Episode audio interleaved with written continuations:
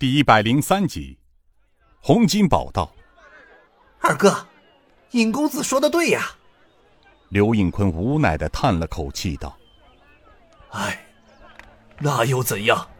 天下之大，莫非王土。就凭我们天地九煞几个人，能和朝廷东厂对抗？”洪金宝急了，他瞪着一对铜铃般的眼珠道：“二哥，你怎么还不明白？”眼下皇上想整肃吏治，靖王拿到朝中奸臣的相关证据。昔日尹大人一家在晋江古平口被杀，和我们有莫大的关系。刘延昌那个老阉人为什么用重金收买江湖高手来追杀我们？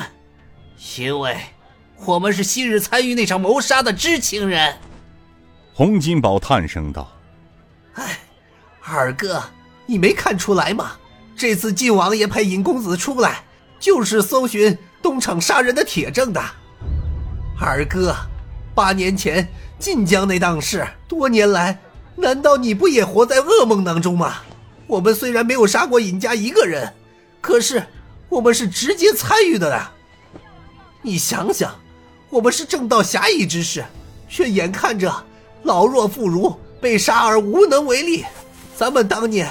不就是因此脱离飞虎门的吗？此时香儿插嘴道：“刘伯伯，我和平儿哥哥出来是受我姑丈晋南王的委派，搜寻杀害平儿哥哥一家的铁证。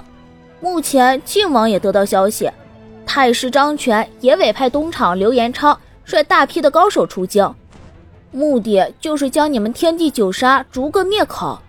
所以，我和平儿哥哥才赶到宜州，先找到你们。”没想到他们的狗鼻子还真灵，今日若不是平儿哥哥赶到，恐怕你现在就不是这个样子了。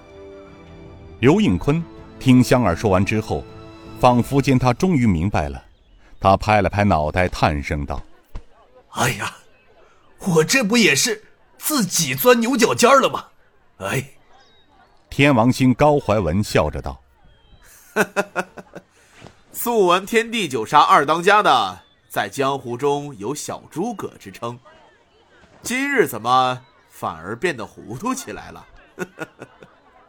天王四星一直坐在一旁未说话，所以没有引起刘应坤的注意。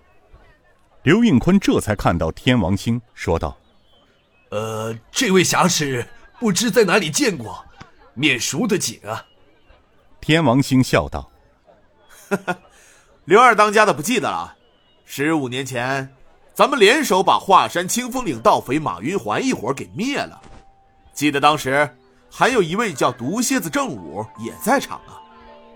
哎呀，我说怪不得那么眼熟，是天王四星驾临宜州了。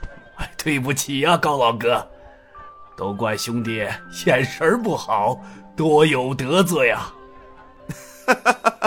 哪里话哪里话，言重了。说到得罪。兄弟，我们才是感到愧疚啊！哎，寇老哥，哪里的话？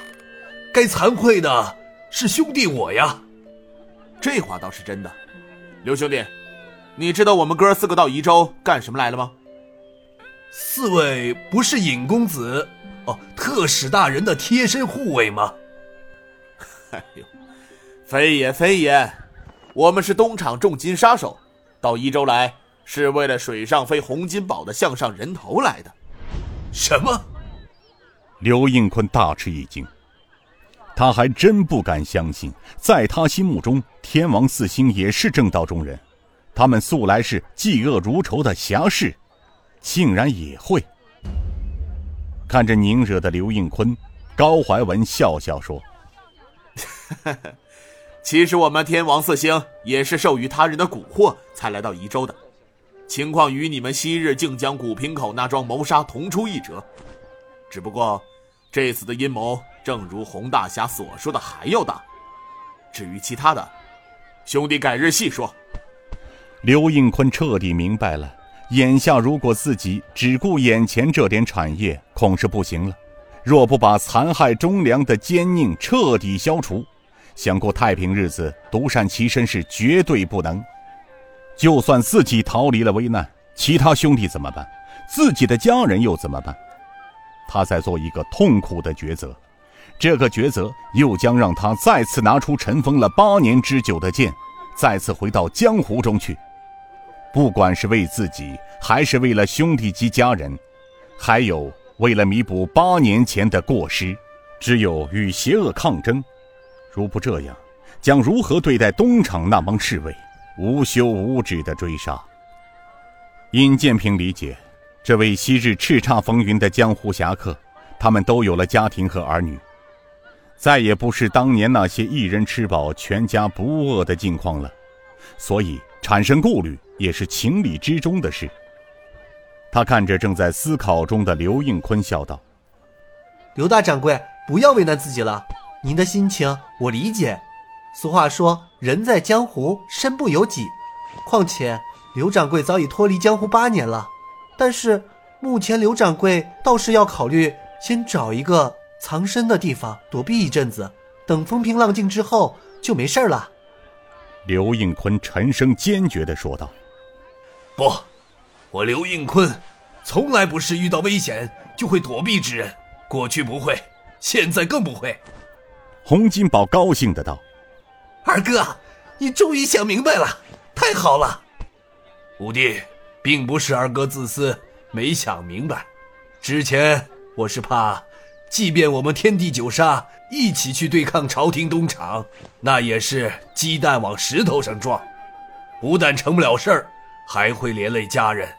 如今，只要尹公子肯接纳我们，那我刘应坤就再也没有什么顾虑了。他扭过头，看着眼前的尹建平道：“尹公子，昔日我天地九杀参与过古平口的那场屠杀。”按理我们是你的仇人，可是尹公子却以德报怨，宽恕了我们。就凭公子你如此胸怀，我翻云长刘应坤愿追随公子，效犬马，在所不辞。